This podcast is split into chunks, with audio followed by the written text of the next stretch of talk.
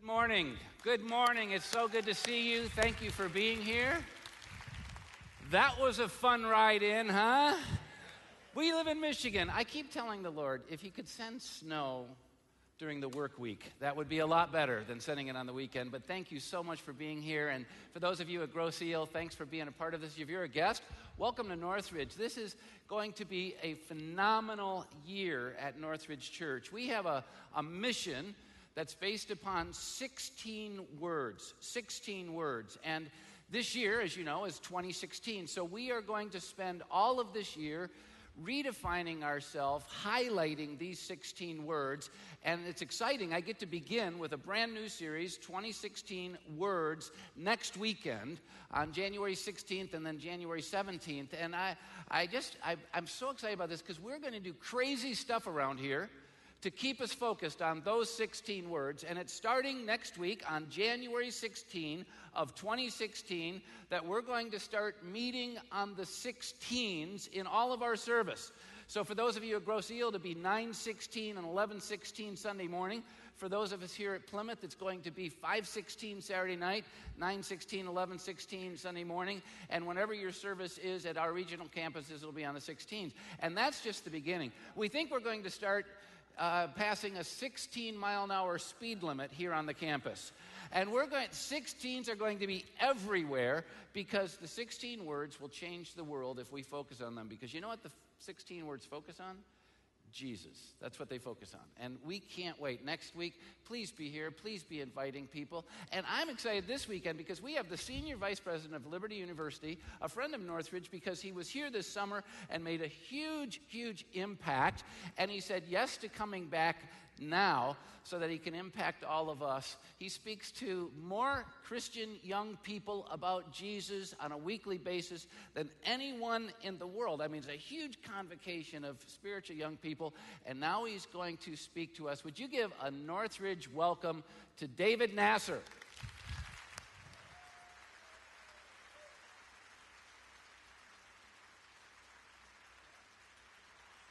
Such an honor to be back. So good to be back. I wanted to personally, right off the bat, just say uh, thank you to all the Michigan State fans. Just want to go ahead and go public on that. Congratulations on a great season to Michigan State fans. By the way, Michigan football is back. Michigan State football is at its height. But uh, I'm an Alabama fan, and I, I want to say to you, as an Alabama fan, that um, I am so grateful for Michigan State. I knew, um, first, would you, can I just say this? Would you just put Alabama fans on your prayer list? Um, you guys, as Michigan fans and as Michigan State fans, don't ever really have to struggle with this. But as an Alabama fan, uh, obviously we struggle with humility because when you're always winning, you guys don't know this, but when you're always winning, especially as a, as a, as a Detroit, you know, Lions fan, you don't know this, but uh, when you're an Alabama fan, when you're always winning, it's hard to not get a big head. And then also, also, we have to budget. When you're an Alabama fan, every year, just about, you have to budget as a family to go to the national championship game. And, um, and now they've got this whole like playoff thing happening, and with the playoff thing, then you got to go to the playoff game, then you've got to go, you know, to the national championship. I was really concerned about the whole playoff thing, and then this is why I want to say thank you to the Michigan State fans. When I found out that we're playing Michigan State, I, I was so rested in my spirit knowing that we wouldn't be challenged, that none of our people would be hurt, that it would be like a, it'd be like, you know, like almost like upward soccer. It'd be like fun and nobody's keeping score. I, I, I did not keep score. I do not know that we beat you 38 to 0, Michigan State fans. Um, I am so heavenly minded, I'm no earthly good. Was that the score? I, I don't know. Anyway, so, everybody okay? I'm just trying to melt some of the snow. Is that, is that okay? I feel like there's more snow. I feel it's colder now. You guys are like, can we send this Iranian back? You can't. I am here legally, all right? I really am. I'm a guy with a green card, all right? And uh, how is everybody? Everybody good? Honor to be back. Glad to be back. Last time I was here in the summer, uh, you guys marked me, I'm telling you, with the greatest ever set for a sermon series. I don't know if you remember the, the summer series set. And, and so many times I will see, uh, you know, people from the four different campuses of this church at an airport or somewhere. And I'll run into, when you're, when you're monster church like you guys are, you run into, you know, Northridge people everywhere, all over the country. And I, I'll have a pleasure to meeting some of you. And, um, and, and almost every time we'll talk about Pastor Brad's sermons and how he, real he is. I always talk about the staff and the graciousness. Uh, I like to tell stories to Northridge people that I left the airport and I was going four miles over the speeding limit and I got a ticket. You know, I always like to tell that. And then we, we always get back around to talking about the set and, and honestly, I know it's more than just a set. It is this church's desire to be excellent in everything that they do, and that they really do see this as an environment worth spending the time, investing the time to create for you so that you can come and, and have everything visually, right? You know, vocally, have everything set up so that ultimately then like Pastor Brad said, Jesus can be front and center. And, and so, uh, really honored again just, just to get to come back. I know it's the beginning of the year, and in the beginning of the year, we always want to hear a beginning of the year type message. And I think that's an appropriate thing. And so I wanted to bring that to you if I could today. And I wanted to get really, really practical with you. Not just celebrate an idea, but then talk about the handles on how to uh, flesh out, how to live out that idea if we could. And, and so I'd like to start my time with you by just um, asking you if you really want to have this year. Like we're, in the beginning of it, we're looking ahead, we're projecting what it could be. There's some expectation for us on what it can be. And so let me just ask all of us in all of our different campuses a simple question How many of you are here? And as you're here in this particular moment, right, in the beginning of January, looking ahead, you want to have the best year ever. You're asking God for a great year. Anybody want that? If you're tentative and you're like, nah, I mean, there's something wrong if, you, if you're going, no, I'd like a hard year. You know, I want a horrible year. Uh, remember, I'm not saying the funnest year ever. I'm not saying the richest year ever. I'm not saying the healthiest year ever. I'm saying, how many of you want to have the greatest year of your life? Now, you should want that. Something in you should want that. You should say, I want this to be the best year, right, uh, ever when it comes to parenting. I want this year to be the best year of my marriage. I want this year to be the greatest year of my walk with the Lord. I want this year, no matter what it holds, right, no matter what things come that I don't know about, to be the greatest single year of my life. Now, if you want that, and you're going, well, David, how do you guarantee that to somebody? How do you sell that to somebody? Uh, the, the, the short of it is that I don't know if the lump's gonna come back and it's cancer. I don't know if the car accident's gonna happen and a loved one won't pass away. I don't know if your boss doesn't come in and give you a pink slip and say, man, I'm sorry, but we're really not immune to what's happening in the economy. I don't know what tomorrow holds, but like the old saying says, I do know who holds tomorrow. And I can tell you this that if you this year decide that this will be the greatest kung fu grip, this will be the greatest, right, attachment of my life in the history of my life so far to God, that this will be the greatest year of your life. So I want to really be in the very beginning all right, of this year, start the beginning of this sermon by saying to you that, that I, I believe that you can have the greatest year of your life if you'll have the most biblically rooted year of your life, if you'll have the most spirit filled year of your life, if you'll have the most prayer drenched, you know, prayer just saturated year of your life, if you'll have a year where you'll carve out the time to, to be in solitude with God, that if this becomes the most spiritual year of your life, then whatever you go through, it is nothing but an obstacle course where instead of you getting bitter if something doesn't go fun, you get better because you realize God has ordained all things for the good of His purpose. And He's using that to refine me. He's using that to make me weak. He's using that to break my heart. I was turning on the TV this morning and I, um, I was kind of flipping channels, and a buddy of mine was on TV this morning. He was on Fox uh, uh, and Friends, you know, the, the Saturday morning, I mean, the Sunday morning show, and, and he, was, he was on there. I didn't even know he was on there. His name is Rick Burgess. He and his wife were on there because they just released a book, and uh, their book is about the death of their son their son, a, a two and a half year old little boy, while mama was taking a shower during Martin Luther King weekend. All right, while the dad was with me at an event in Gatlinburg, Tennessee, we were both at the event. I remember when his phone was blowing up and he looked at his phone and said, Something's wrong. I remember that day. But there, while mama was in the shower, their son opened the pool door, the backyard door, walked out, and there was all the snow had melted everywhere, but they had a pool cover in their backyard. And the, the, the, pool cover kept the snow from melting. And he walked over to the snow as a little boy, and then the pool cover didn't hold him. And by the time they found him, he was in, in the pool, already frozen, passed away. And they were talking about that. And, and it was interesting as, as, as, Rick Burgess this morning on TV was talking about that, what he said. He said, he's, they, they asked him, they said he's on a, a, nationally syndicated radio show called Rick and Bubba. He's the Rick of Rick and Bubba. And they, they asked him, they said, I said, how did you go back to work? That's a, basically a four hour comedy show on 180 networks across the country. He said, I was sitting there, I couldn't even tie my shoes the first day I decided to go back to work. He said, and I'd never felt weaker and he said, I looked up at God and said, How do I get out of here, God? How do I, how do I walk out of here and begin? This is January 15th when that happened. By January the 20th, 21st, he's, he's sitting there ready to go. And he said, I, And I looked ahead of my year. I looked ahead of the reality that I was about to go on the radio that morning. And he said, Early in the morning, I said to God, I'm, I'm so weak. And God said to him, You've never been more ready. Because when you felt like you were strong at that moment of your life, when you felt like you were strong, it was so much about you and me. Right now, you're so weak that it has to be all me. You've never been more ready to be on the radio than you are right now. So, what does that look like? What does it look like for you to see whatever you face tomorrow? I'm not saying that we pretend like it's good news. I'm not telling you that we pretend like it's what we want to hear. But whatever we face tomorrow, to be nothing more than one more ramp that allows us to have the greatest year ever. Anybody want to say, I want that in my life? Well, I want to get really practical with you and say, one way, one way, and we'll focus in on one, one way to do that is to live the most biblically rooted year of your life. Can I ask you this about the Bible? I say biblically rooted. Uh, anybody believe this with me? Uh, and I know, because you hear this all the time from Pastor Brad, I know that this is a Bible believing church. I know this is a scripturally drenched church. So I'm kind of preaching to the choir here for all of our different campuses. But uh, anybody here just say, I believe that the Word of God, the Bible, the Bible is a gift that God has given me.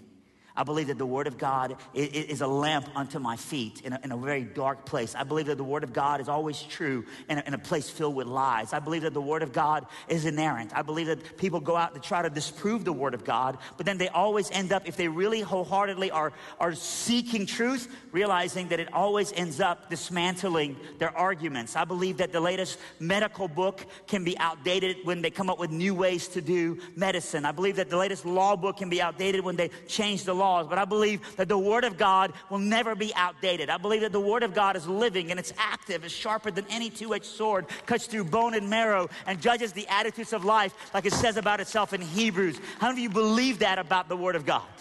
How many of you believe this? How many believe that, that, that there's no accident here and there's no language loss here, at least for us in this particular moment, that, that, that there's two ideas, right, of, of this thing called word in the Bible. There's word made flesh. In the beginning was the word, and the word was with God, and the word was God. Jesus, right? And then yet there's the word of God. How many believe that those are actually connected in the sense that you cannot ultimately grow in your love affair love affair with Jesus, the Word, while completely ignoring the written word.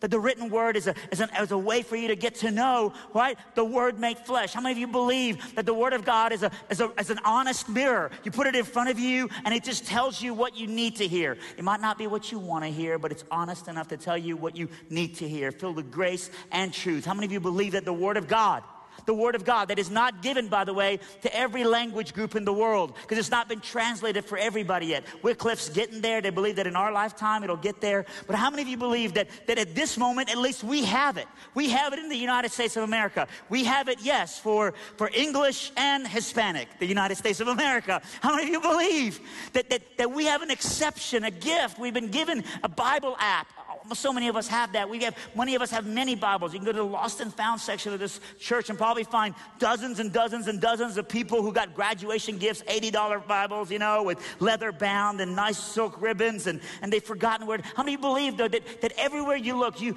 you have the privilege to take it out? You have the privilege to share it. And that's a gift. Anybody with me on that one about the Word of God? I, I think, I think I'm kind of trying to lather up a little bit of an argument here, right? That, that, that we are widely in agreement in this room that we have been given the Word of God and that that is not a curse, but is a blessing for us. That God just doesn't tell us to go out and live the victorious life, but then He gives us the, the very playbook on how to do that. That God actually gives us the, the, the, the instruction manual, if you want to call it that, right? So much more than anything else to the Christian life in the Word of God. How many believe that about the Word? And can I just ask you one last question? How many would say that if they ever made it illegal in this country to have the Bible, if they ever said in this country you can't write a Bible verse on a birthday card, you can't encourage somebody and send them a, a tweet or a text or, an, you know, you, can, you, can't, you can't ever like talk to somebody about the Bible at work. You can't take your Bible to school and open it and read it in public. If you, if you ever get caught like having, an, you know, your, the YouVersion open in your, in your phone and people see that you have that, it, it's, it'd be just as like scandalous as if somebody walked by you and saw that you had porn open, you know, and they're like, what are you doing? How many of you say if they ever made it illegal, if they ever made it where if I had a Bible, if I shared my Bible, if I took my Bible out, if I, if I, if I, you know, wrote it down as a Bible verse of encouragement to somebody, that it would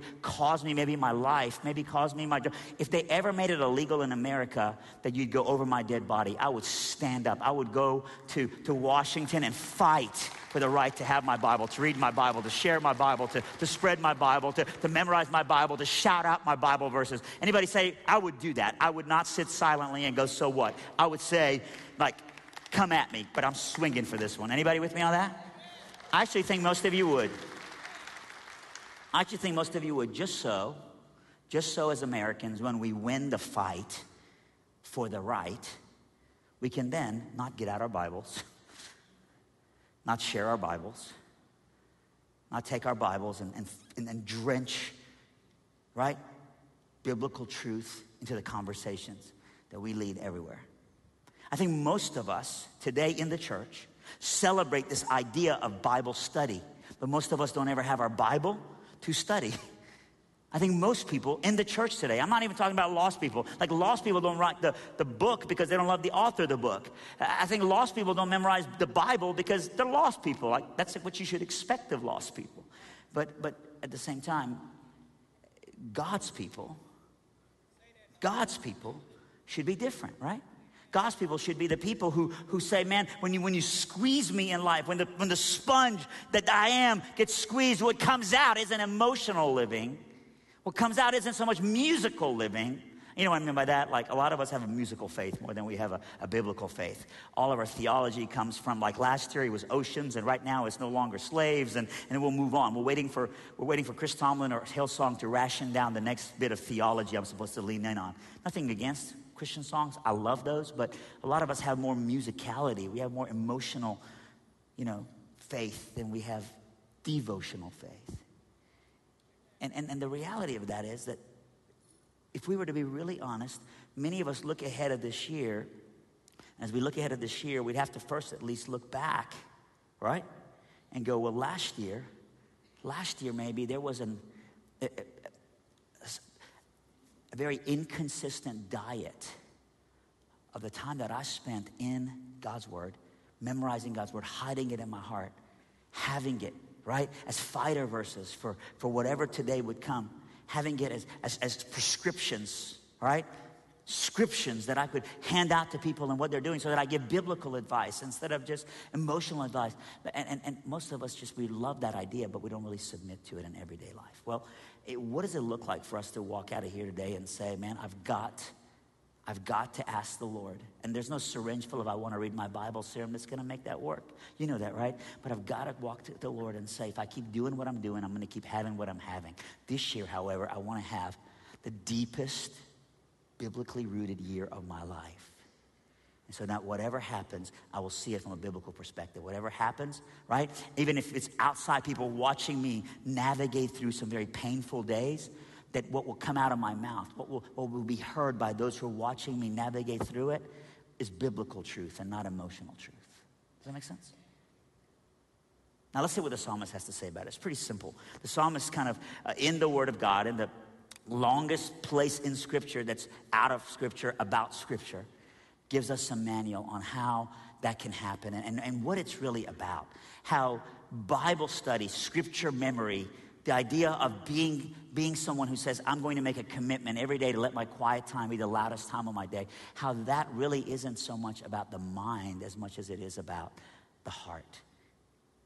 How it's not so much about, you know, information as much as it is about transformation that comes from, honestly, motivation. Motivation more than anything else. Let's look at it together, all right? Psalm 119.9. If, if you don't have your Bible here with you physically today, or if you don't have a Bible app, our team always puts it up on uh, passage, I mean on the score, I mean the, the screens for you. Let's, let's read it together. Psalm 119.9. You ready? How can a young man, how can we as individuals, right? How can a young man keep his ways pure? You ready? How can we keep our ways pure? By tithing like never before. Is that what it says? No. I do, I would do want to tell you, back when I was a pastor of a local church, before I went on staff at Liberty University, I, I, I wish that's what he would have said, all right? But that's not what it says. How can a young man keep his ways pure? This is actually what it says. How can a young man keep his ways pure? You ready for this? By going to davidnasser.com and buying one of David's four books. I wish that's what it said, but that's not what it says. By the way, nothing wrong with buying a book, nothing wrong with you know, being consistent and, and, and, giving back to God financially. How can a young man keep his ways pure? By memorizing everything Beth Moore ever said joining one more Beth Moore Bible study. I got nothing against, I love me some Beth Moore. I love her hair. She's got like Levitical hair, you know. I, uh, she's brilliant. We've had her at, at Convo last year at, at, at, Liberty. Can't wait to have her back. Big Beth Moore fan. I'm just saying, like, that's not, and I'm not saying that that's not actually a Bible study, but I'm just saying that's secondhand. You're getting someone else's theology rationed down instead of you and God. A lot of us, the only time the Bible's ever open is when someone else is giving us their opinion or their exposition of it. What does it look like for us not to have somebody else have to chew it up for us and spit it into our mouth? What does it look like for us to be the kind of people who go, that's good, but that's a supplement, not the, not the primary way, right? That we grow in biblical growth. That, what does that look like for you and I to say, we want to say what Pastor Brad says to us and teaches us by opening God's word, right? Is the air war, because the ground war is then during the week, during the week, I'm actually investigating deeper more of what he said in a 35 minute message. And that only primes the pump. That only is kindling for the greater fire of my own time with God, saying, Word of God, speak. So, how can a young man keep his in spirit? Listen to what he says. He says, by living according to your word. Next verse, he says, verse 10, he says, God, I seek you. I seek you with all of my heart. See, the heart is the doorway. The heart is where the when the heart starts beating for something or for someone, is the motivation that gets into the mind. Think about it. Like I know every girlfriend's phone number that I ever had in high school. Every single one of them.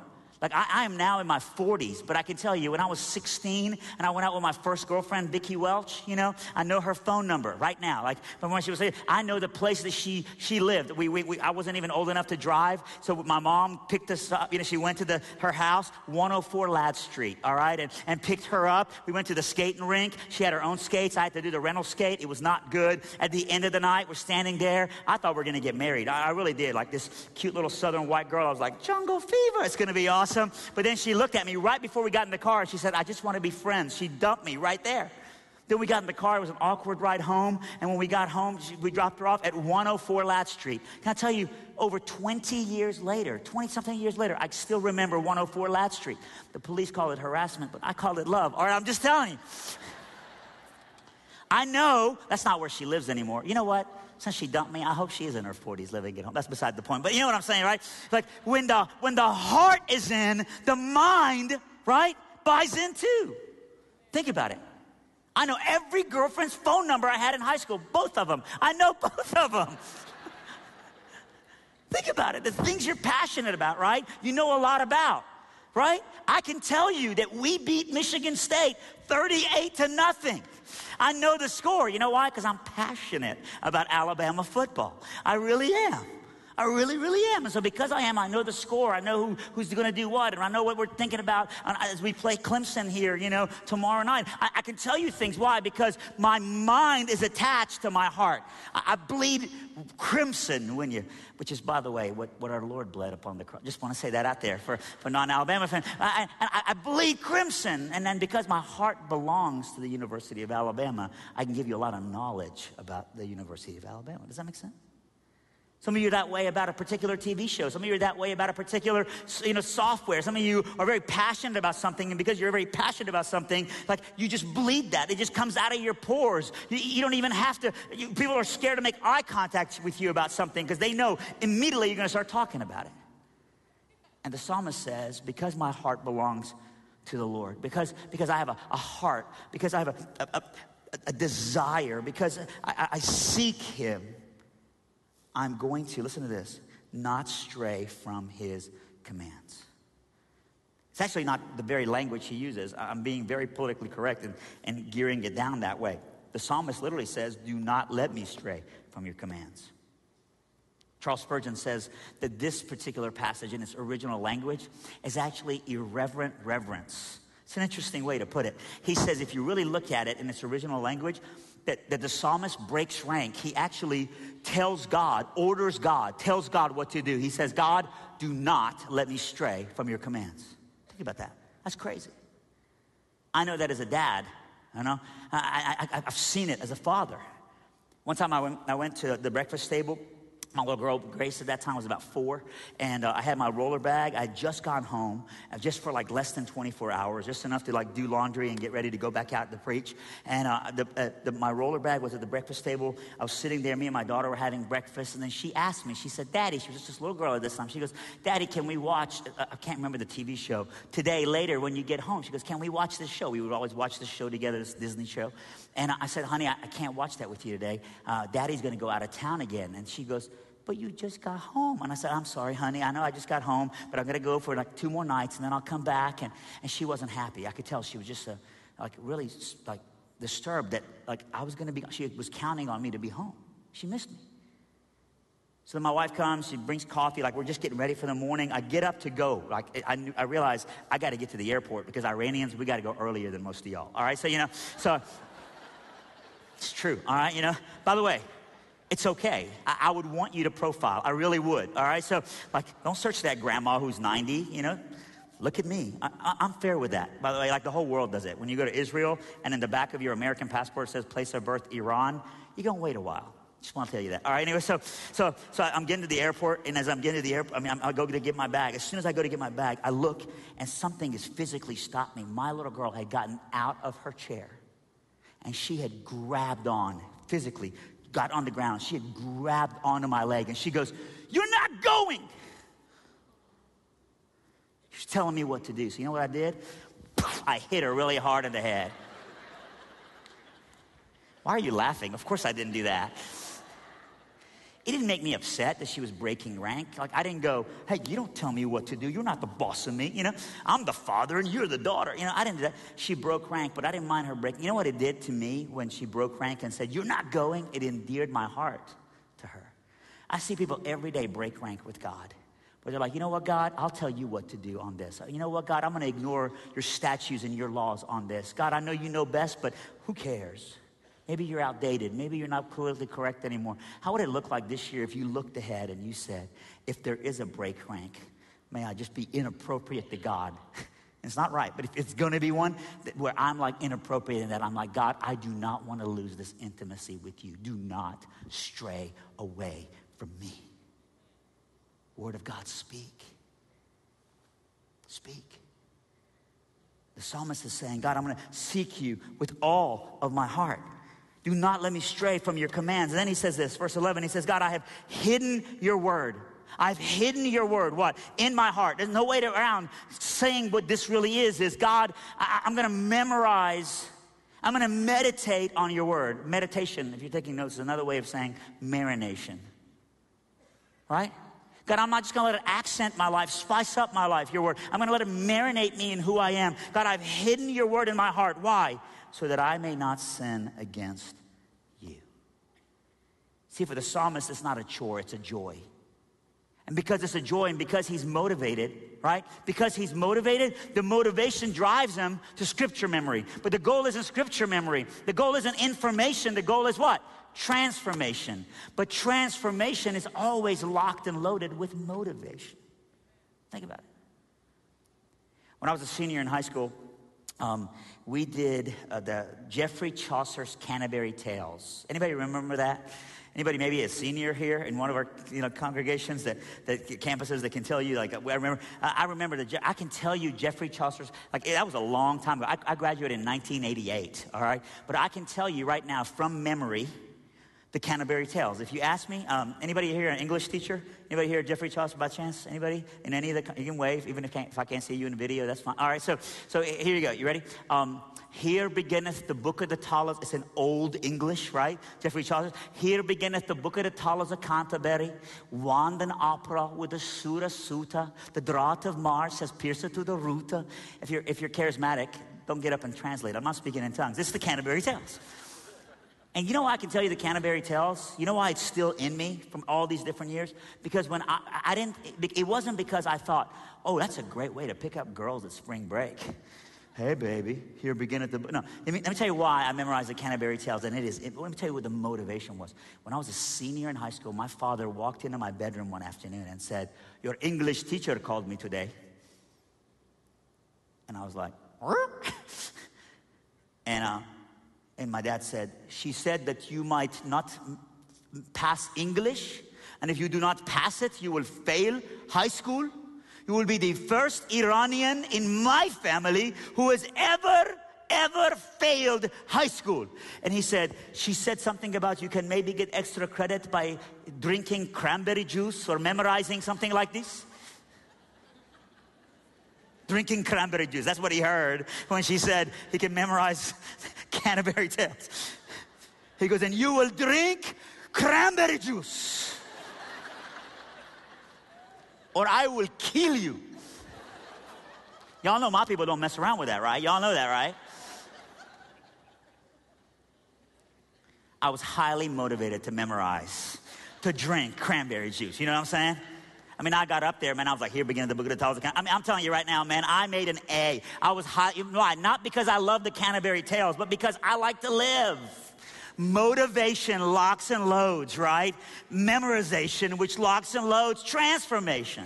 What does it look like for you and I to be motivated? You're going, well, David, I just can't do it because the Bible's boring to me. Some of you are going, I just can't. I've tried to memorize scripture. I just can't. What if I said this to you? What if I said, what if I said, right now, right now, I will pay you a thousand dollars, a thousand dollars for you to memorize one Bible verse, and then I'll pay you another thousand dollars for another Bible verse, and I'll pay you another thousand dollars for another Bible verse. For every Bible verse out of the book of Romans that you memorize, starting now till next week, I will give you a thousand dollars. You can you can literally get into hundreds of thousands of dollars by memorizing Romans this week. How many of you would say, "Oh, I'm finna get rich off an Iranian. I mean, I don't know where he's getting that money, but come on, bring it. How many would say uh, motivation? If I said to you for $100,000 a verse, what would be your motivation? It wouldn't be like, I love Romans. It'd be like, man, I, I have a motivation to, to make that a priority. I'm going to pickle myself right? In whatever I got to, like, like I, I, at the very least, at the very least, I'm motivated to say, I'll, I'll at least, I'll take on 10, because I can sure use 10 grand. Think about it. And so everybody in this room has to really connect with this idea that, that when we become seekers, when our heart's involved, when we, when we are people who say, God, it's, I, I don't want to sin against you, that, that God is very practically saying to you and I that how that ends up playing out in our lives is that we say, God, I'm going to beat a path, beat a path, God, to your word. And I'm going to live more biblically than emotionally so that I can have the greatest year ever because I, I know, I know that no matter what tomorrow holds, the one thing that God wants for me is to grow in tomorrow. Deeper. God's not looking for louder Christians this year nearly as much as He is looking for deeper Christians. Think about it. Looking for deeper believers. That's what the psalmist says when he says deep calls to deep. When, when, when we, as Oswald Chambers says, right, get out of the shallow shore, no longer content with just watching the ocean of God and dipping our toes in the waves coming in. But we put on the diving gear and we go, the good stuff's in there. What does that look like? What does that look like for you and me? What does it look like for you and me to, to, to come to a place in our life where we say, God, this year, because I want to grow in you, I'm going to make your word, hiding your word, memorizing your word, I'm going to make that a priority in my life. And I believe that none of it, none of it will be a waste. I was in Dothan, Alabama when I was single a long time ago. Just celebrated my 20th anniversary. But I was in Dothan, Alabama when I was single one time. Dothan, Alabama is this tiny little town. And uh, every night, I was speaking at a four night conference. Every night, I would get done too late to go eat. In this little town, everything shut down at nine. So every night I'd go and I'd be like, man, I got, I'm. So the last night of the event, on like a Wednesday night, I, I was like, I've got to find something to eat. So um, I, I, I, was driving around and I, the only thing I found that was open was this like kind of weird little bar slash restaurant, you know? And um, so I, I, go into it, and um, it's really late at night. It's kind of smoky, little weird area. And, and, and, and this girl was working in the front. She was kind of walking around, and I could tell she was a, like a bar waitress, but she, like a, but she was also like, um, like the maitre d' because it was like a restaurant slash, you know. And I said, hey, do you guys have any food? She goes, well, all we have is like a bar menu. And I said, great.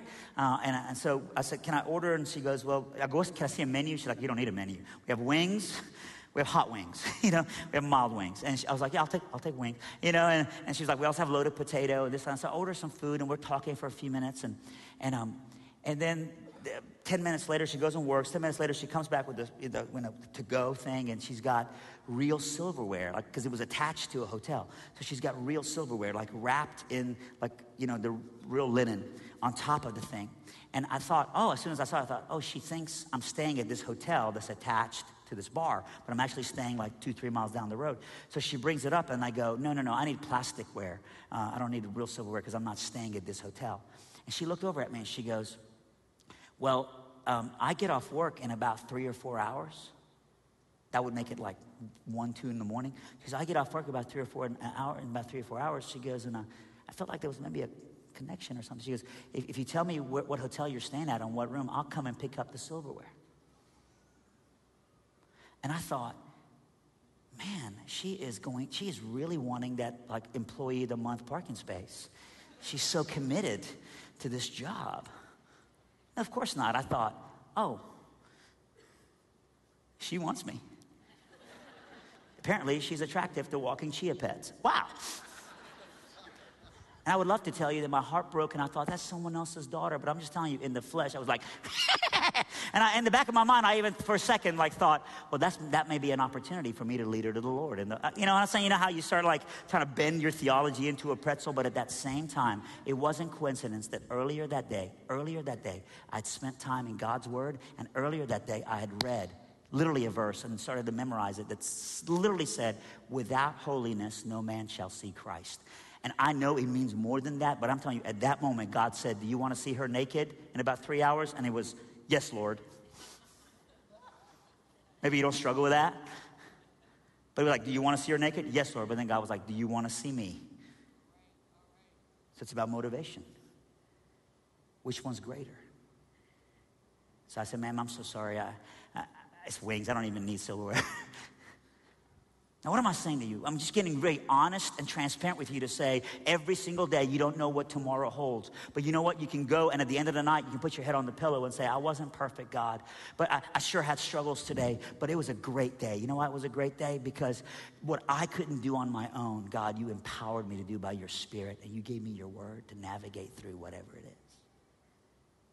Can we pray together just where we are? And just all of our different campuses, can I just ask you a really simple question? Could it be that you look at your life, and as you look at your life, you say, Pastor David, I got to be honest. I love this idea. I, I, agree with this idea of, of, of being more biblically rooted than ever before. But, uh, but it's not guilt, it's conviction. Guilt's just more chains, but conviction is the beginning of freedom. I, I really do live more emotionally than I do live devotionally. I want my emotions to be attached to, to, to, to the, to the Word of God. I, I really look at my life, and, and if I was to be honest about last year, last year was a year where I really didn't have a steady diet of studying the Word, marinating in the Word, memorizing the Word. And this year, I know it takes many different disciplines, but this year, as far as this particular thing we're focused in on, I, I want to confess before God. I want to get a spiritual MRI in front of me and just say, um, it's time for the little boy to sit down and the man of God to stand up.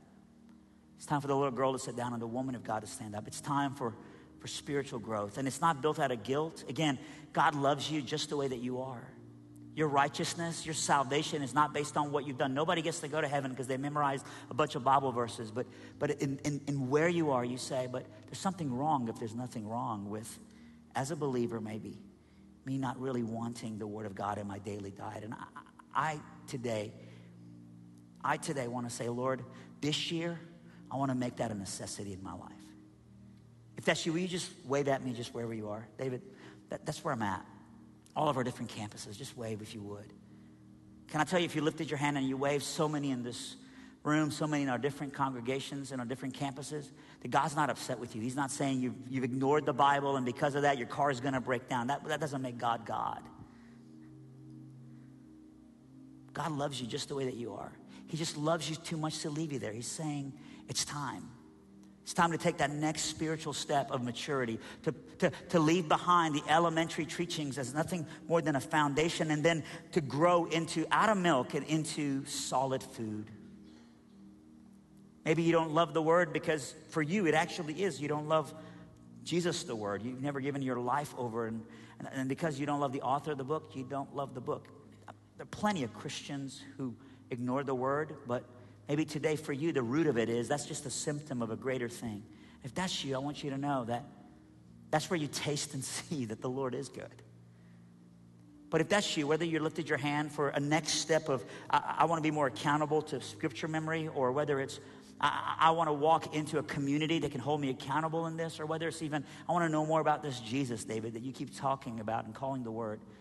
I want somebody to show it to me. Uh, information about him, uh, reality about him, truth about him out of God's word. If that's you, uh, you were given on your way in this little pamphlet, this little brochure, this little, you know, hey, welcome to church, little bulletin. And inside every one of those, there's this little perforated area called a connect card. And if you'll just fill out some information and be vulnerable enough to give a little bit of information, and, and then just whatever note you put, you use your language. We don't want to give you words. And just kind of tear that out, and on your way out, drop it into one of those boxes or give it to the information booth. We'll take it from there. Our, our team would love to connect with you and, and, begin the process. Even last week, our pastor that was here said, Can you just commit to memorize one verse? And so the idea is what's the next step that will help you in spiritual growth? Father, thank you for this time. Thank you for your word. Thank you how, God, uh, you don't just tell us to live out the life the victorious life without giving us manual on how to. Thank you, Lord, there's so much more than that. Thank you that it also brings us all to a common place. Now, as we, we walk into the song, we pray that we celebrate how, even when we have left you in, in discipline, that you've never left us. Thank you for how, even when we're inconsistent, you're consistent. We pray this in your name. Amen. Let's stand together uh, let's, uh, let's sing and worship and celebrate God together.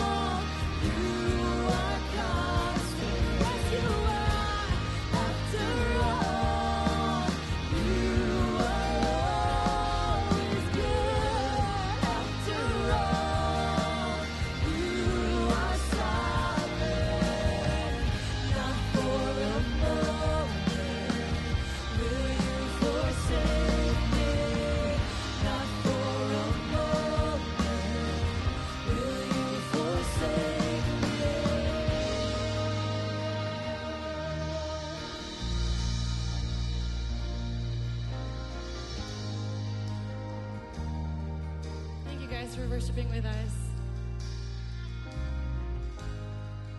For those of you who feel like you want to connect with someone, our prayer group will be down here and they'll love to pray with you. Don't miss the new series starting next week. Have a great week. Be safe, everybody.